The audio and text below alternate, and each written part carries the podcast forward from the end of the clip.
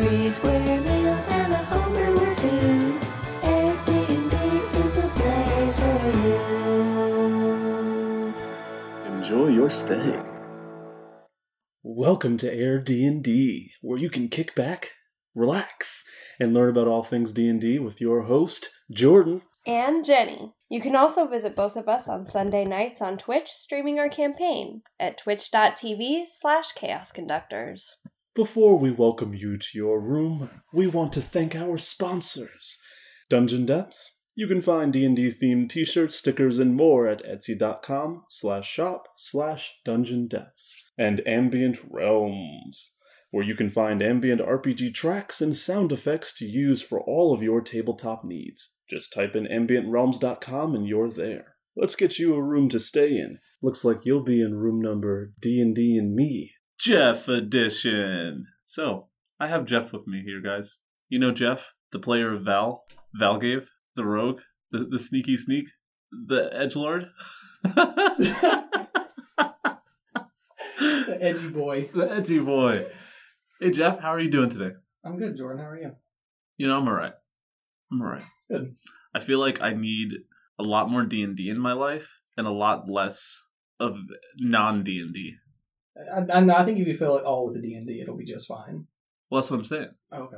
Like, the time that's not D&D. Yeah. It sucks. Yeah, I want that to be not D&D? Not D&D, yeah. Yes. Exactly. Okay. Cool. All right, so, as you know, we're doing this whole D&D and me segment, and it's your turn to step up to the plate, tell your story and everything. So my first question for you, and don't mind me looking away because I'm not going to look at the question. I'm just doing it for dramatic effect. Okay. That they can't see, but... They can't see it. I can. Imagine me looking away, guys. So, how did you get started with D&D? Tell us your story. D&D really wasn't a big thing until I was probably 16, 17. I was always super big into the whole fantasy world of things. Just growing up playing primarily EverQuest, which is, for all you young people listening, like the OG MMO RPG. Yeah.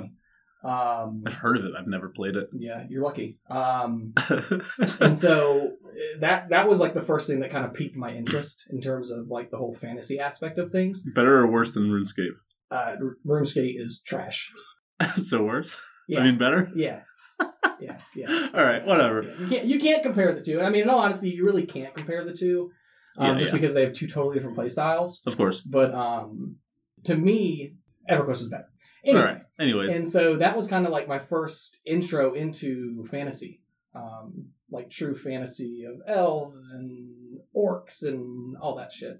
Mm-hmm. And so I played that forever. I played that for probably 10 years. Ooh. Up until I switched to Warcraft because that's just what took over everything.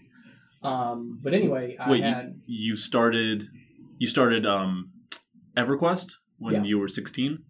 No, I started EverQuest in 99 when it first came out. It's actually how I met my best friend because when we were at school one day, these kids thought I was your best friend.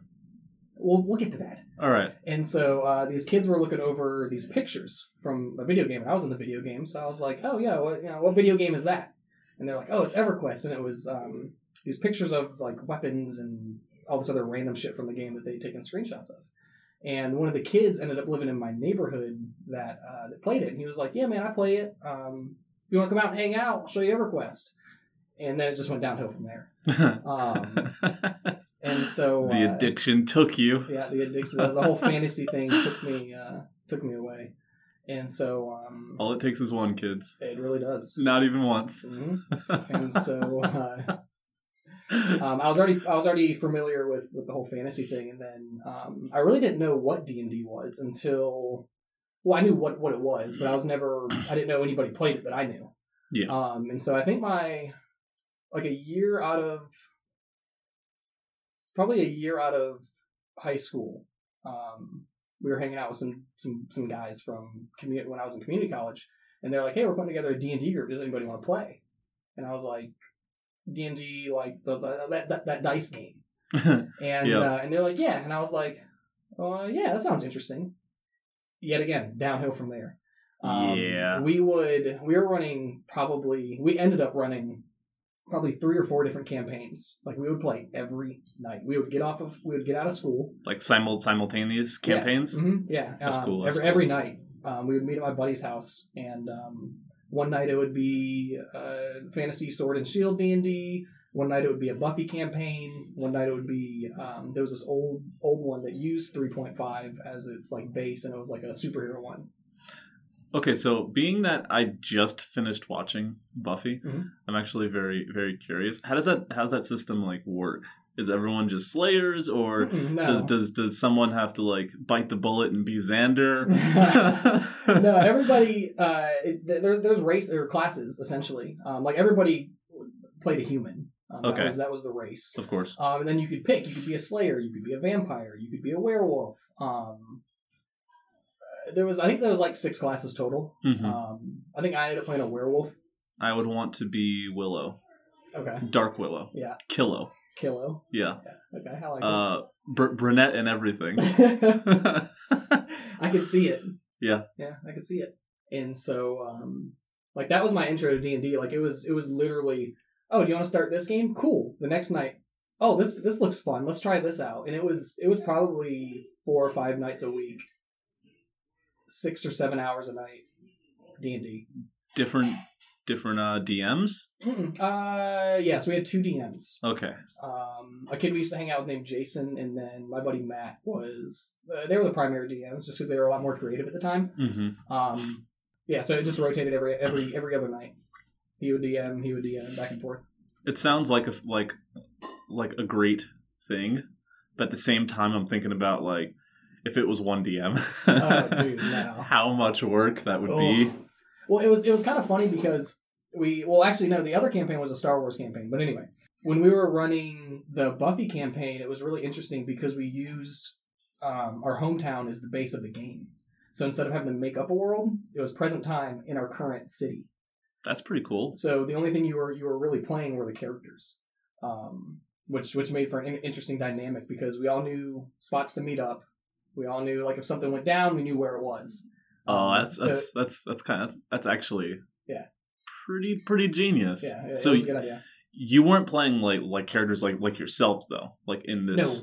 No. Okay, so we did that for a little while because we ended up running 2 Buffy campaigns, and one of them we did run ourselves, which was interesting, but it wasn't as fun because you're playing yourself. The reason you play fucking D&D is to play whoever you want. Yeah. To role play this like strange thing that's not you, mm-hmm. and have fun. Yeah, exactly. Like, man, I don't want to be me. Yeah, that's boring. I'm me all the time. Yeah, exactly. Cool. And then coming from that, I guess you then just kind of kept playing and stuff? We ran those campaigns for years. Mm-hmm. I think our longest running one was actually a Star Wars campaign. How long?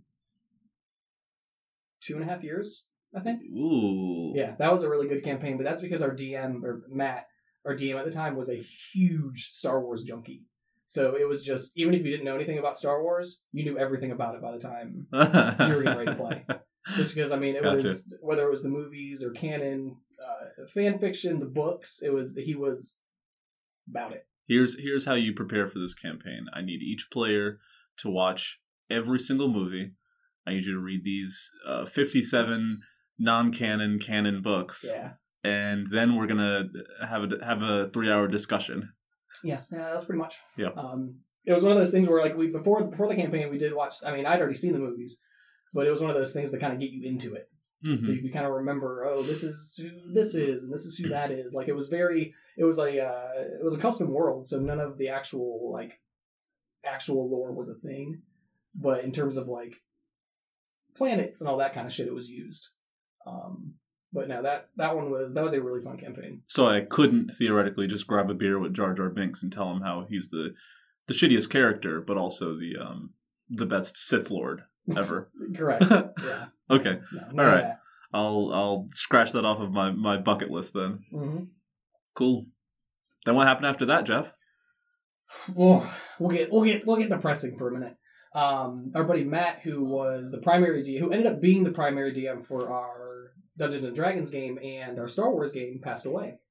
And so after that, like, friendships or nobody really fell out, just people stopped hanging out. Because it was kind of like one of those things that it brought everybody together. Like, yeah. You knew where everybody was going to be Tuesday through Saturday night.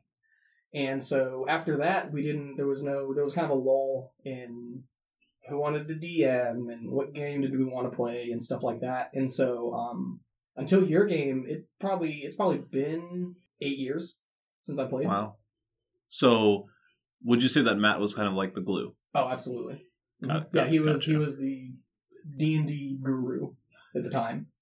Like, everybody just kind of fed off of how he DM'd. Mm-hmm.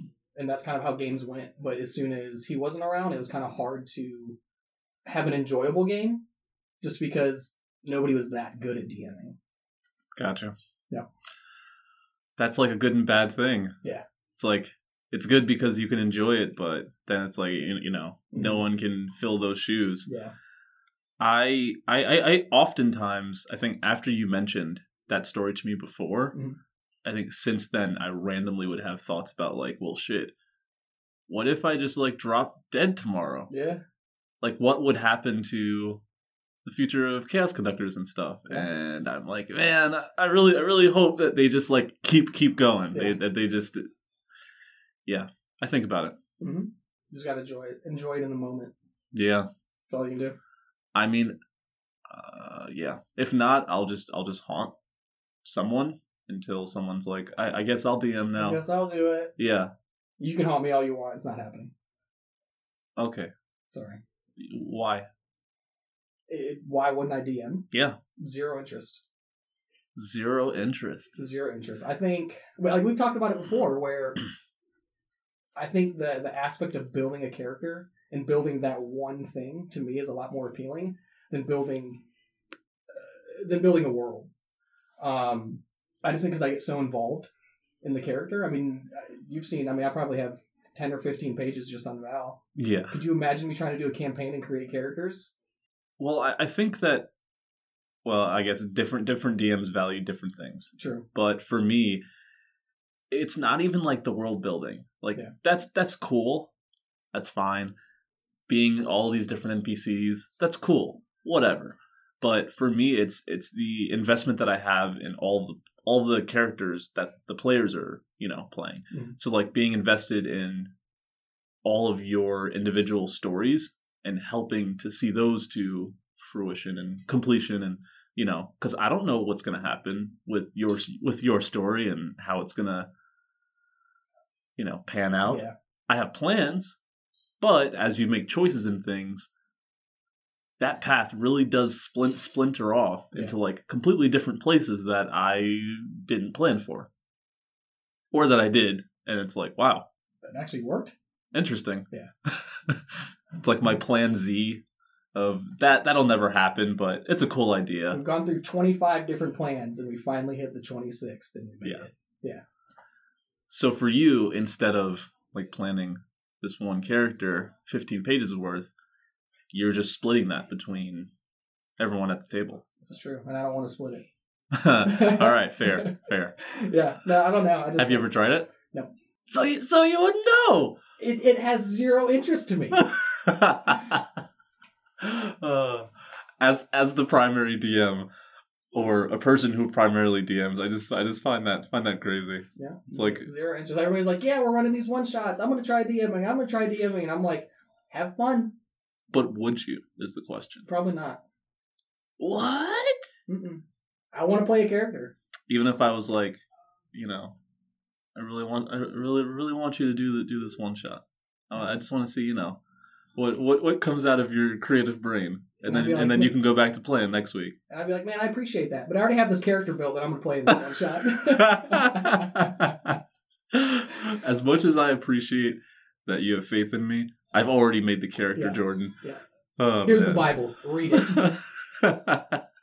Seriously, some of the stuff you send me is like, wow, this is detailed, and I really do like it because it's a good read. But I'm like, man, there's a lot of thought, you know, put into it. Yeah. Yeah, I don't know. The creative juices flow when I get into character. So, my next question. I want you to tell us, the world, the viewers, about one of your favorite moments during a D&D game. Like, our current game or just in general? In general, honestly. Any character that you want, really. But I know that you have so many, great moments from our campaign. Yeah. Because we're so fun and stuff. Yeah. I'll break it up into two. I'll do two. Okay, please. One from the previous game and one from our game. Do it. I guess I don't know if it's a favorite moment because it was kind of like a reoccurring segment. But our buddy Matt, he always had a character named Harvey in his games. And in our D&D 3.5 game, Harvey was this really weird jester, I guess is the proper term for it. Like this really weird clown figure. And before you go deeper. Mm-hmm. Can I ask you why? Because he was so good at doing like a creepy clown that he had to have it in every campaign. But it wasn't always a clown. It was just in the terms of our D&D world. It was Jester, and he was. I think it ended up coming out that he was like a demigod of sorts. He was like a god of trickery or something like that. Because that was when he ran his 3.5 games. Everything was custom. Gotcha. There wasn't current gods. There wasn't this or that. He was like, this is what's going to be in my game. Pick your deity. Here they are. All that good stuff. And it ended up being this very like very chaotic deity who was. I'm trying to remember. It was he could essentially control time of sorts. So it was just his sole purpose, just to fuck with every other deity in the game. And so he lived in like a parallel dimension that he would randomly pop out of whenever we would be doing something stupid. Or It was just, and there was no particular moment that it was just like, oh my God, this character is good. It was just a very well done character. Yeah. That ended up traversing through other worlds that he did, like in the Star Wars campaign and like a Buffy game he won and stuff like that. And it was always just one of those characters that was like, that's Harvey. Shit, it's Harvey. Yeah. And was it the same voice? Yes. It was okay. Like this very like high-pitched clown like it kind of thing. Got it. But that was another thing to, like you, he was very good at using distinctive voices per character. There was nobody that sounded the same. If he started talking like this person, he knew exactly who it was. Word. And that's another thing that helps everybody get in the character, because if everybody sounds the same. Yeah. I mean, but if you have an issue doing voices and you're DMing, so be it. But yeah, it's one of those things that if you can do a voice, because it just makes it that much better. Jennifer and I definitely have to do like a voice segment at some point in time, or like just an episode, because when Jen was about to do her one shot, she was asking me like, do I have any tips on that and stuff, because like I don't do voices, and I was like, yeah. You have like 9 voices at your disposal without even doing accents. But yeah. Exactly. Anyways, we'll talk about that another day, another time. Yeah, no. Accents are dope. Use them. Accents are dope. I'm mad I don't have one for Val. That's okay. I know. That's all right. It was one of those things though that when we started the game, I had gone through a couple, just because like Western Euro voices and all that kind of stuff are they're very easy and catchy to get into. And I realized that everybody else at the table was brand new. I think at the time everybody at least played like once, but Ben had played once. Everybody was a beginner at that point. And Jenny played once. Mm-hmm. And everyone else was fresh. Even I coming in, I was just like, I haven't done this in a long fucking time, so yeah, let's just get back into it. And I wanted to do a voice, but I was like, I don't want to be that one player who sounds super try-hardy and is just doing these fucking voices and stuff like that. So I was just like, no. Everyone's super casual and you come dressed up and with your voice and everything. Yeah, exactly. They're like, oh, Jeff's here. Cool. In terms of like favorite moments from our game, the whole campaign.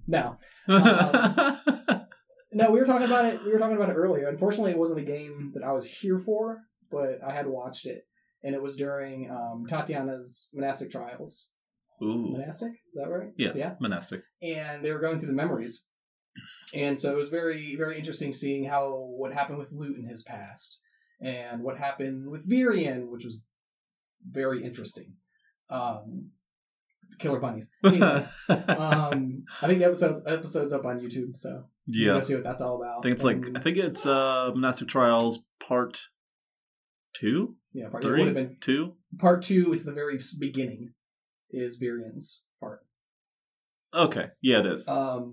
And it was, of course, I want to see how you do Val's backstory. I mean, you have all the backstory anyway. Yeah. So of course I was like, oh yeah, here we go. Let's see what happens. but Sumiko's memory, I guess, because when I'm playing D&D, I want to be able to picture everything, and that's what gets me more into it, is having a very like visual picture. Yeah. And her character is very bubbly and happy and easygoing, but when you picture her in that very like sad image, I guess. Yeah, it's like a stark contrast. Yeah, it was very like the way I pictured it was like a black and white scene, and everything around her was dead, and I don't know. That was just one of those, like, not the first time, but it was one of those where I was like, I can picture this perfectly, and coming from watching her play as this very happy character, I was like, I want to see that in game. Like, I want to see Sumiko like that, for the emotional aspect of it. Yeah. Like, really delve into it. Yeah, like very, I'm trying to think of the word for it, vulnerable. Got it. Because that is not how she plays her character. I think, like, given a lot of the current events and things that have happened, mm-hmm. and how she's, you know, starting to question stuff a lot more. Mm-hmm. I think we're going to start seeing, you know, a lot more of that. Those like really interesting Sumiko moments. Yeah. Because I think like, I mean, in terms of like character development, I mean, we just finished Tatiana's arc. We've seen Virian in the very beginning prior to us streaming, but there was a lot of Virian's story. There's been a lot of Val's story, so now it's like, let's get into Sumiko, let's get into Lute. So this next chapter is going to be super good. It better be. I can guarantee. Okay. I can guarantee it. I'm surprised that was one of your favorite moments. Yeah, I don't know why. Like, we've had so many cool, or so many good moments. I mean, but that was just one of those ones for whatever reason. And I've told Jen that too. I've like, for whatever reason, that has stuck with me. Huh. Interesting. Especially because it's like, it's not only a scene, but like an episode that you were not part of in any way. Exactly. That's yeah. Huh. Okay. But like I said, everything with me is imagery. Like, if I can see it, then I'm good. That was just one of those ones. Cool. So would you say that you are different D&D players, I guess, have their certain skills or things that they're, that draws them in. Mm-hmm. So you would say out of everything that gets you really immersed, you would say it's more the descriptive elements? The descriptive elements, the visualization of everything. Like, the more you describe things, the more I'm into it. Instead of being like, oh, you're in this town, go. It's like, yeah, exactly. And I hate that. I know. And so it's like, yeah, you're in this town. Here's what it smells like. Here's what it feels like. Here's what the people look like. Here's what the people... emotional state looks like. Like, the more, yeah. Like, the more that happens, I think you'll get into it a lot easier. Well, I also find that the more scene setting that you do, it draws players in, and it makes them want to like interact with something that you mentioned. Yeah. So like if you go into a bar and I'm like, yeah, there's a bunch of patrons, and you know, There's alcohol. There's drinks. Oh, so that's a bar. Cool. Yeah, and you're like, okay, I guess I'll go talk to the, you know, bartender. I was gonna say waiter. I'll go talk to the bartender and get a drink, I guess. But if you're actually like, you know, you walk into the bar and like, here are specific things that you see in the room. Here's like a person that you notice, they're looking at you, they're rocking in their chair and they seem kind of like uneasy, you know, there's another guy juggling or something. Yeah.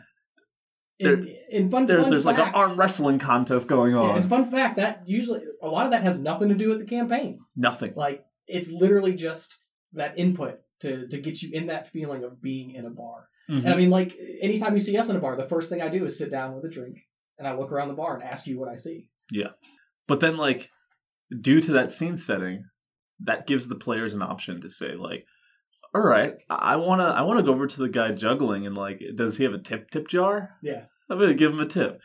I'm gonna go over to the person that's arm wrestling. I'm gonna sign up for next. Yeah, exactly. Or that uneasy person. Detect. Insight check on that. Yeah, and through something that the DM could have planned with that character or not. Now you have a thread. Yeah, like now you have something interesting. Or like it has no meaning to the story at all, and it's a cool RP moment. Yeah, that's cool too. Like exactly. When you guys, I think this might have been pre-stream, but you guys went to Eggs and Kegs for breakfast. Oh no, it was the game before the stream because it was after the two-week break. Yeah, because remember Val showed up like super fucked up to the bar and ordered everything on the menu. Yes, I remember. And that's when we met like they were like Vikings or something like that. The Goliaths. They were having a staring contest. Mm-hmm.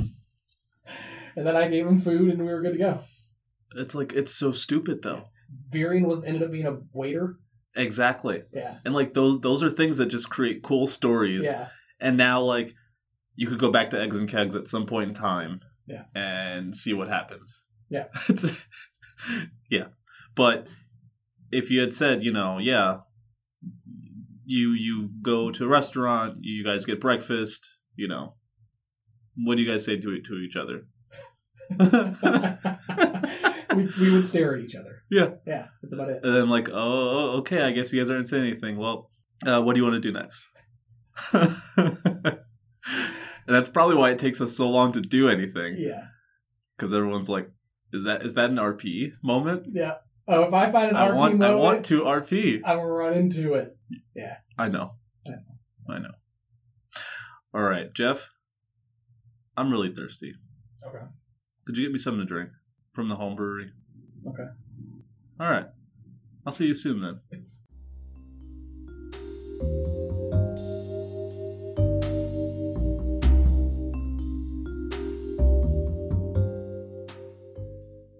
Hey, what are the specials today? I don't really know what we got down here, but you can call me Donnie. Just Donnie. Just Donnie. Not Donald. Not Doniano. Just Donnie. But I can tell you what we got down here. Now do you want Donnie or just Donnie? It's just Donnie. So am I calling you just Donnie? Donnie. Just Donnie. Yeah. Got it. All right, so... see what we got today.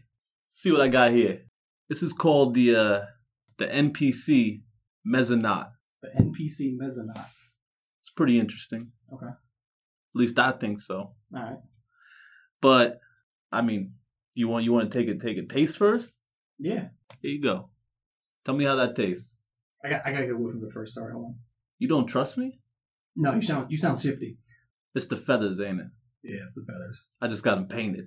Oh, yeah? Yeah. They look good. I appreciate that. I mean, it was all right. Come on, man. A little heavy. I'm trying to make a living down here. Anyways, I would explain what's in it, but I got this recording from my homeboy Jordan upstairs, so I'm just going to go ahead and play that for you. Hey, whoever's looking for this information, this is the NPC Mezzanot, and basically... in your games, if you want to create an NPC that has some flair and that your players might like and latch on to, well, just stop there because your players will most likely never really do what you want them to do. So let's just make an interesting NPC. Let's start with like a name. Say that name out loud a couple times because your players will make fun of names. Your players will make fun of names that sound like other things. So, the next thing that you want to do after you come up with a name is think about the way that this person looks. Do they have any physical quirks? Like, do they twitch? Do they wink when they say certain things? What's their stance like? how can you portray that as the DM? Then what does their voice sound like?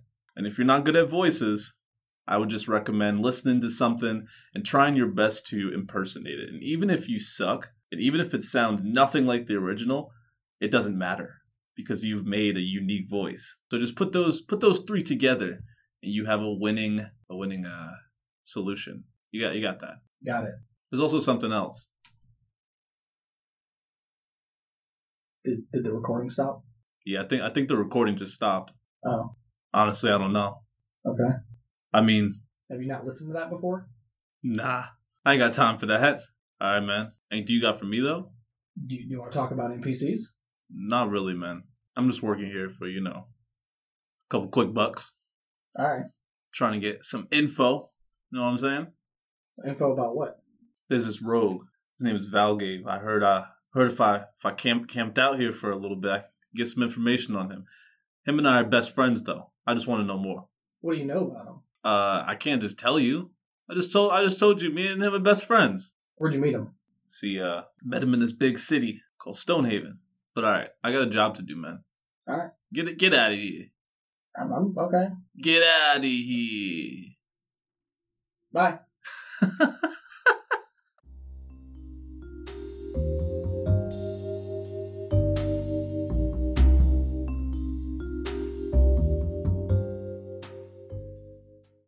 Hey, Jeff. Hey, Jordan. So, what do you got for me? I don't know. What do you want to talk about? I mean, did you bring me a drink? Yes, I did. A drink? I did, yeah. What is it? Mezzanine. Okay. What does it taste like? I didn't know we sold the mezzanine, but, I didn't go down to the home brewery. No, I went down there. I went down there, all right. Cool. I'm going to try this. It looks interesting. Maybe later. Let's continue our conversation, because, after all, I'm here to learn about you. There's a lot to learn. I already know everything about myself, obviously. Yeah. So I'm here for you. I appreciate that. Yeah, man. No problem. That's what I'm here for.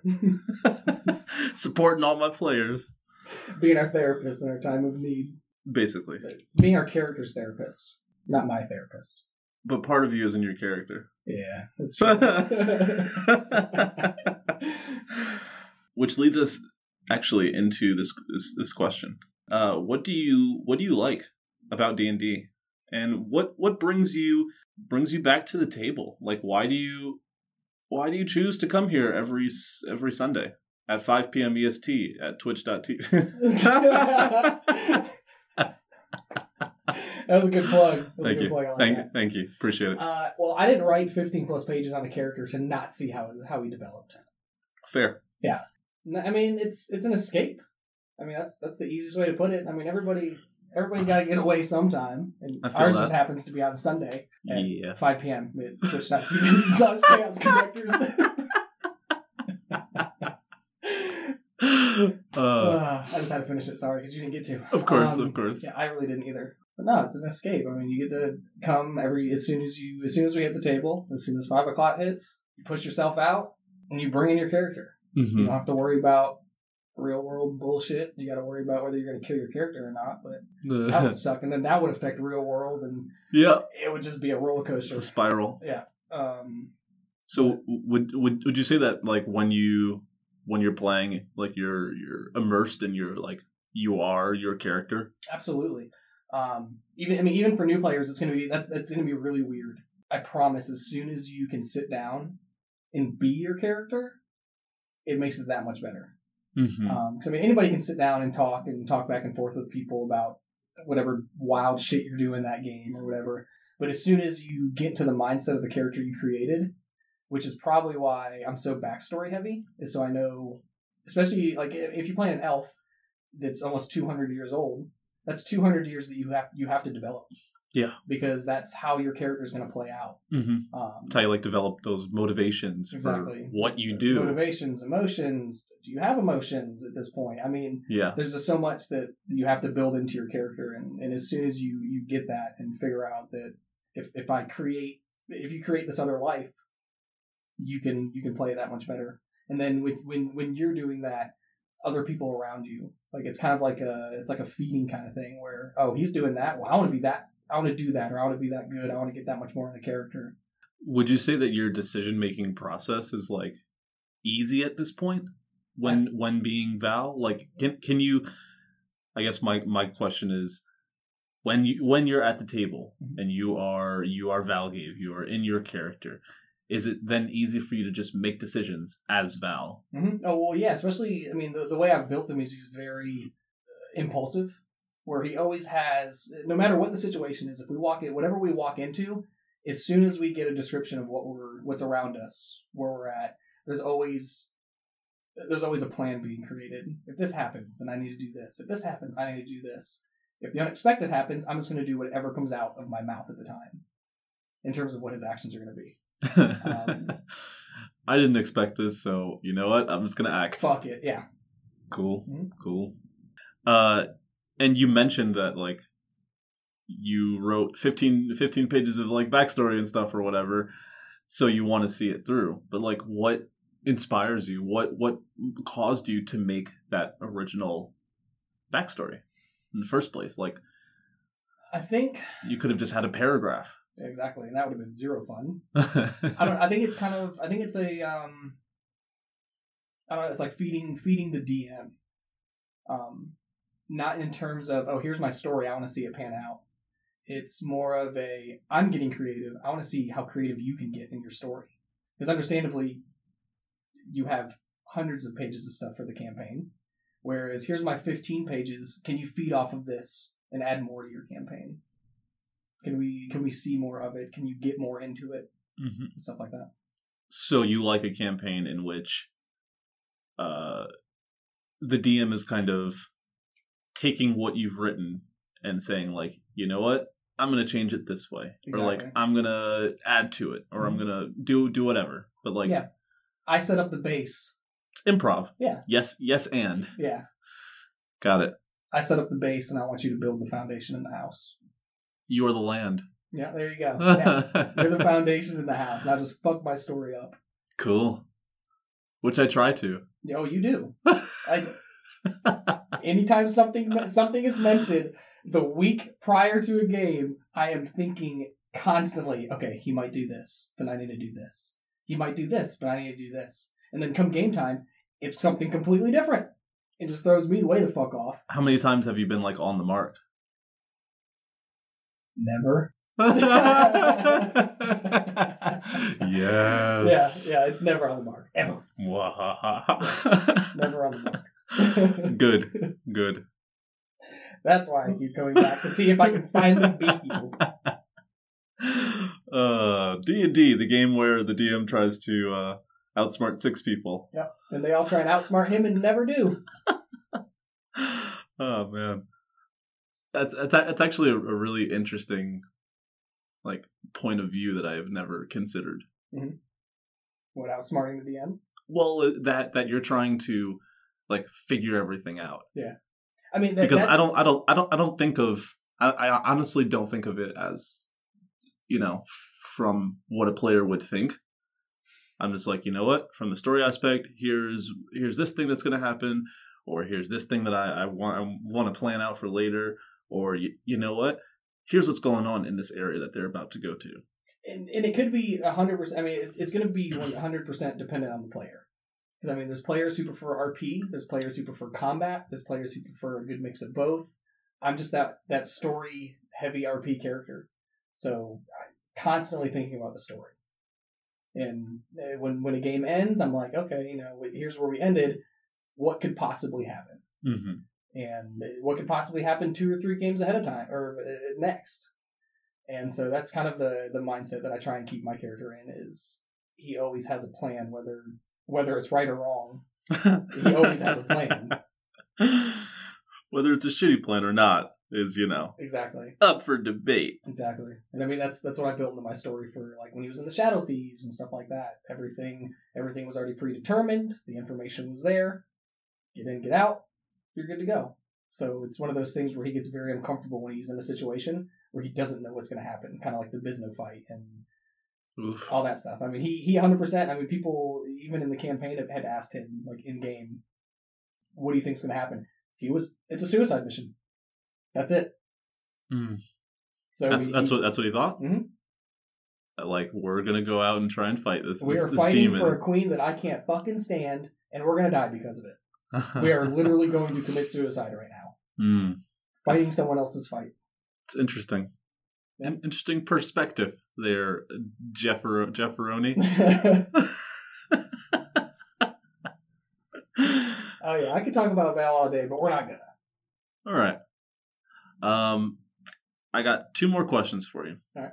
I'm going to save the best for last. Okay. What do you like most about being a player? Character creation.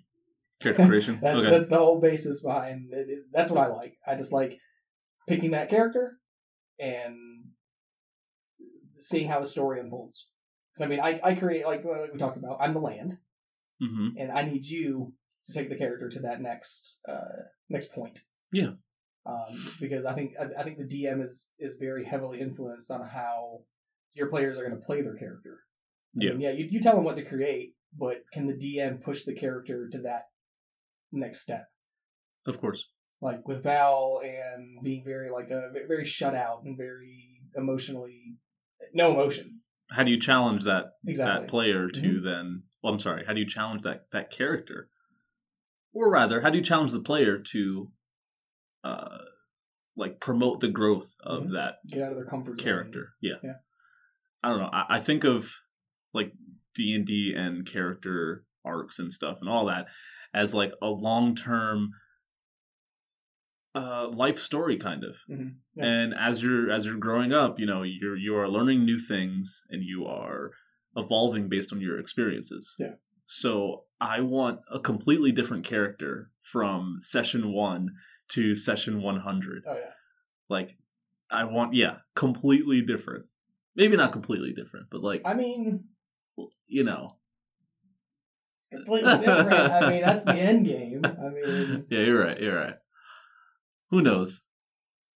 I think we're at like 80-something, 70-something. Are you serious? I don't know. I literally have no idea what episode or whatever we're on. I'm like, all right, we're doing chapters now. I can remember chapter 1, chapter 2. I'd have to go back and count. Yeah. But I think we're definitely past 70. Holy shit. All right, so last question I have for you, Jeff. Yeah. Which is the most important question, and the question that we're all here to see answered or to hear answered, because this is a podcast. There's no seeing here. Just voices. We can see the emotion. Yeah. The emotion behind you can hear the emotion. God damn it. You can hear the emotion. What does D&D mean to you? A good time. You better give me some more than that. Yeah, that was really shitty. Like even no, even as corny and cliche, I mean, you make friends when you play D&D. Yeah. Like the whole friendship aspect. I mean, if you're playing with people you don't like, you're probably going to have a bad time. Yeah. Yeah. We went through that. Yeah. But no, it's, you know, you're coming to hang out with your homies and play for 3 or 4 hours and you're going to have a good time doing it. But now, I mean, the same can be said for like, let's come over and play like Mario Party or something. I don't want to play Mario Party with you. I just all right, want to come over and play D&D. It's a good game. Don't knock it until you try it. we might play it right after this. Oh, I just haven't asked you yet. Anyways. Oh, you're waiting. But like you could do that. You could come over and play a board game. Like you could play, you know, Catan, however you pronounce it, or like. Monopoly or something. No, I don't know. No, like, I don't... But like, what's the difference? What makes this, you know, special? Because it's an investment. If we're just going to play board games, It's going to be the same board game, and that's it. I mean, when you come to play D&D, I mean, you're putting an emotional investment into your character, the other people you're playing with's character, the DM, and I mean, we've been doing it for. Almost 2 years. So to go further with that, now we talked recently about MMOs mm-hmm. and things like that. Now that's the same thing in that, you know, you can have investment in your character, investment in like maybe your guild or people mm-hmm. that you play with, and you are like leveling up every time. You're maybe grinding for more things, but why D&D? What does it mean to you that you would want to do something like this over something else? Because hell, you could play World of Warcraft from the comfort of your home. Yeah, that's true. I did for a very long time. Still do. No, I don't. Oh, you don't? No, that's a whole different subject. Okay. Yeah. Talk about that another time. Yeah. Specific episode. Jeff talks about Warcraft and what happened with it within the last 15 years. Air D&D. Here's the episode of why Jeff isn't playing World of Warcraft. We're actually not talking about D&D anymore. We're going off script here. Off script. That's a hard question. I know. It's supposed to be hard. Yeah. I think it's also something completely different, if that makes sense. Because it's something that is 100% going to get you out of your comfort zone. Mm-hmm. If you can get into it. And it's not for everybody. Yeah. I mean, there are people who just don't like it. Shout out my wife. People I can't trust. Yeah. If you're like D&D, I can't trust you. Yeah. Well, see, that's hard too, because to me, it's like acting and having a theater background. It's like adrenaline to me of getting into character, being somebody else, going 100%. I mean, 90% of this is improv. That's what it comes down to. The other 10% is you know your character, you know the story. The other 10% is dice rolls. Yeah, okay, there you go. Yeah. So I guess for me, that's what it is, because after I graduated, theater is very time consuming. And you either do it or you have no free time, because that's what you invest your time into is theater, because it is when you really get into it, you're doing 2 or 3 shows. So you have Monday through Sundays after you get off of your day job. That's what you go and do. Mm-hmm. And unless I haven't continued with it other than like set building and stuff like that with groups around the area that I've worked with before. That's what I know. I am coming on Sundays to act. So that's that for me, that's what it is. It's allowing me to use something that I spent years doing and getting a degree for. I like it. I like it a lot. And I can definitely see where you're coming from. Like having a theater background as well, and like being very interested in the acting aspect of my personality. Yeah, great personality you have. Thanks. Yeah, it just allows you to scratch so many of those itches. Yeah, it really does. like I fiend for Sundays. I'm just excited for next campaign or next character. What do you mean? Our characters are going to be alive forever. Sure. Yep. I mean, I do hope. I don't actually like character death.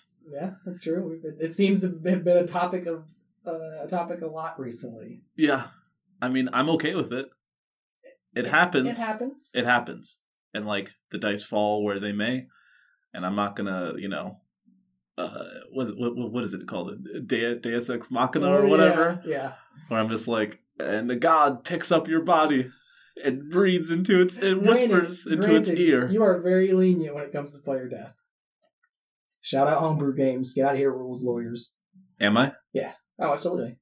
Huh. I mean, in terms of games that I played, in terms of like generic rules and the system that you have set up, yeah, it's very lenient. Val would 100% be dead. I would probably be on character 3 at this point. Interesting. Well, either way, yeah, I don't like destroying that. 2 years of investment. Go ahead and just put that on the wall somewhere. Look at it from time to time. Remember your old glory days. Remember when you had a really good character? Yeah, remember that. Either way, I'm really excited for like your next character. It's already in the works. I already have the story written. Yeah, sure. Yeah. But like you were mentioning you might bring out a voice and oh yeah, absolutely. I think everybody campaign 2, whenever that happens, better bring a voice, because we've been playing far too long and have gotten far too into this game to not bring something different. Mm-hmm. I might do something like, you know, you can't play the same race or class. Not a problem. That you did last time. Just because I want to see people in new roles, new, you know. Would you let them play same alignments? Yes. Because I feel that alignment is a lot closer to the personality of the player. And like players, I feel like when you mess with alignment, that's messing with like me telling someone how, you know, how they want to role play. Yeah. And I don't want to do that. If they want to play like a similar character, it's at the end of the day, it's about their fun. Yeah.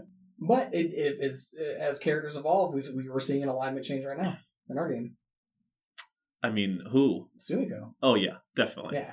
I already changed that. Oh, did I was you really? Like, yeah. I was like, you're not chaotic good. Stop it. Anyways, I think that's all of the questions and things that I had for you. Okay. You got any questions for me? I kind of wanted to go back on when I had brought up trying to beat the DM. Yeah. Have our characters ever beat you? In what way? Something. It's hard to explain because it's one of those things like, oh yeah, did you have something planned and we totally fucked it all up? Which, of course you did. Yeah, exactly. But was there ever anything that was, you were expecting this, and we're not expecting the players to beat it or to change it in our campaign? Yes. Yes. Can you explain it? No. Or won't fuck up the story. Well, it's more so that I just can't think of like a specific time right now. I'd probably have to like sit down and actually really ponder. Yeah. I mean, I guess I could like stop the recording and think for 5 minutes and then start recording again. There's no fun in that. There's just no fun in that. Okay, one question that you could probably answer. What are your hopes for chapter 2? My hopes for chapter 2, season 2? What are we calling it? Let's just say chapter 2 for now. Okay. You know, let's... yeah. Why not? We'll say chapter 2. My hopes are kind of the same every chapter. Yeah. Every arc, every episode. It's the same goal. Mm-hmm. Like, I want to promote character growth. And I want to set up... these big challenges... And it's hard to set up those challenges when, I'm sorry, it's not that it's hard, but the challenges scale because your players and stuff are getting stronger. Mm-hmm. Those characters are leveling up.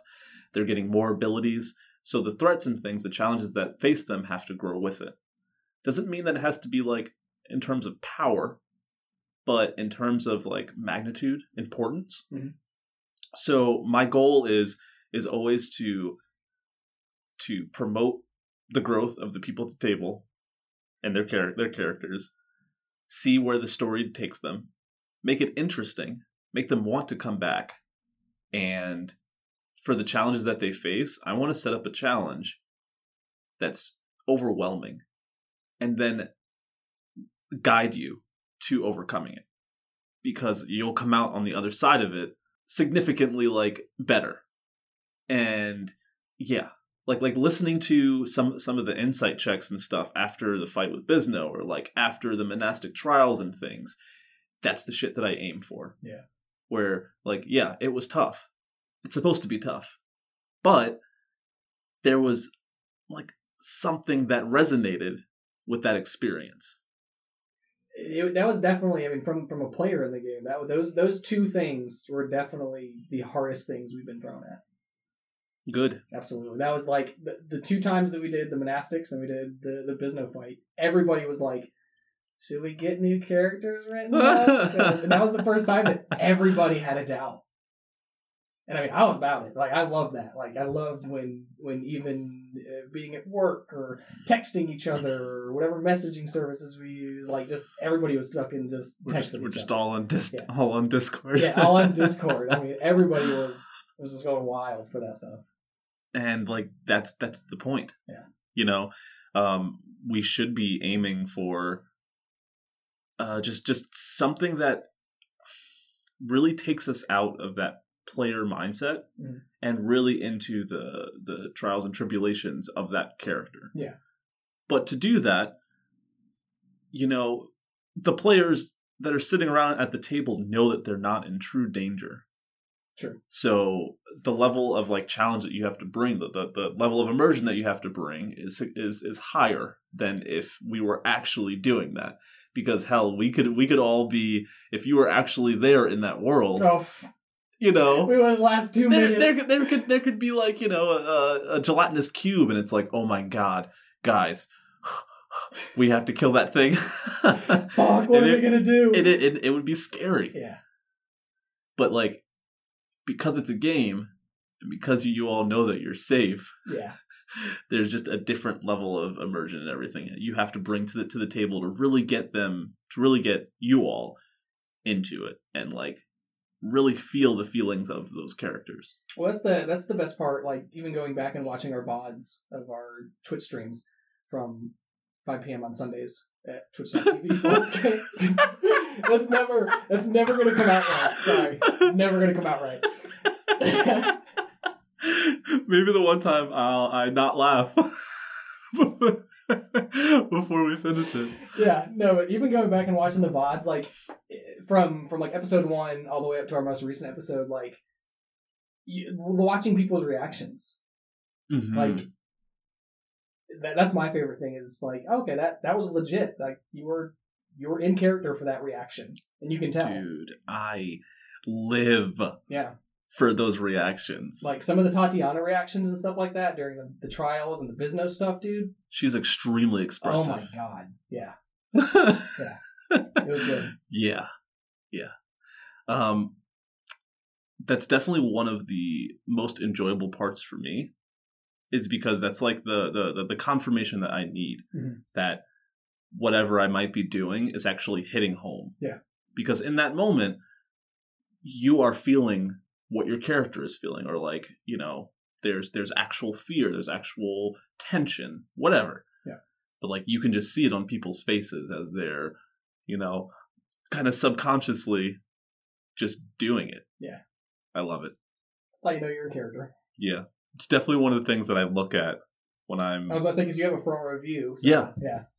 And I explained this on my episode, the first one, but getting the chance to be a viewer, that's that chance for me.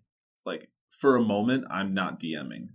I'm just like enjoying what everyone else what every other viewer is. I'm just enjoying it, and I'm like, I put out the scene, do the things, and then seeing your guys' reactions and like what you want to do, and start talking to each other and stuff. That's great. Even stupid stuff like Sumiko saying, you know what, I know we're resting the night before the Bisno fight, but I want to go and sneak out and see what see what Val and Mary are up to. Literally could not have gone better. It couldn't have. That was so perfect. Yeah. At one point, I thought I was like, "Damn, maybe Lute's gonna do something," because like, he's in sentry mode, so he could see her leaving the cave. But he was like, "Eh, I don't care, whatever." Yeah. And then like, her rolling, you know, stealth that was higher than your passive perceptions and all that. It was just perfect. It was. And I didn't do anything. I'm just like sitting back, watching. Yep. And just seeing this unfold is great. Anyways, anything else you got for me? I'm sure I could come up with something, but I mean, if you want to. You don't have to. I think I'm good. Because, you know, screw our viewers and our viewers. Oh my god. One day one day I'll get this, guys. Screw our listeners, am I right? There you right? Go, yeah. Nobody's watching, just listening. You know, I suppose you put, never mind. I was going to say, if you put the podcast and like put subtitles on it and all that stuff, and like, you know, put it on a YouTube video, you could watch it, I guess. But that's just too complicated. Yeah, and way too complicated. Yeah, that's too much. But if you do want to see video, I can't do it. 5 p.m. Sundays, twitch.tv/chaos conductors. Wow. I'll have to go there. Man, this is more shameless plugs than ever in my life. God. And I love it. Shameless plugs on our own podcast. Yes, yes. Like, they already came here because they probably know about the campaign. But shameless plugs all day. Yeah. All right. Well, then I think our conversation is done here. Yeah, we're good. All right. It's our good weekly talk. Yeah. We actually do a lot of talking during the week about story stuff. Yeah. So this is just... Usually when we are talking, it's about the ending. It's not like, dude, how's your day going, man? What'd you do last night? Hey, about that game last night, fuck you for that. I shit you not. Listeners, I got it that time. I shit you not, listeners. Jeff has come to me. And we're, like, playing pool and stuff. And, like, mid pool shot, he'll, like, stop and be like, man, I did not see that thing that you know, I did not see whatever thing happened coming. It's true. Damn you for that. It is. I can promise you the second I get a chance to talk to him on Mondays, the second you sit down, a message comes through. Agreed. Yeah. Agreed. And it's, like, hype or a question or... So I've been thinking about this. I know you're driving to work going, God damn it, I did that last night, and now as soon as I sit down, I'm going to have Jeff up my ass about it. Man, if D&D questions are what I get on a Monday, like, I could have a worse Monday. Yeah, it's true. D&D questions are life. Yeah. Anyways, goodbye forever, Jeff. 3 square meals and a homebrew or two. Airbnb is the place for you. Enjoy your stay. Until Sunday. Until Sunday. At 5 PBSD, 12:22 Never gonna happen.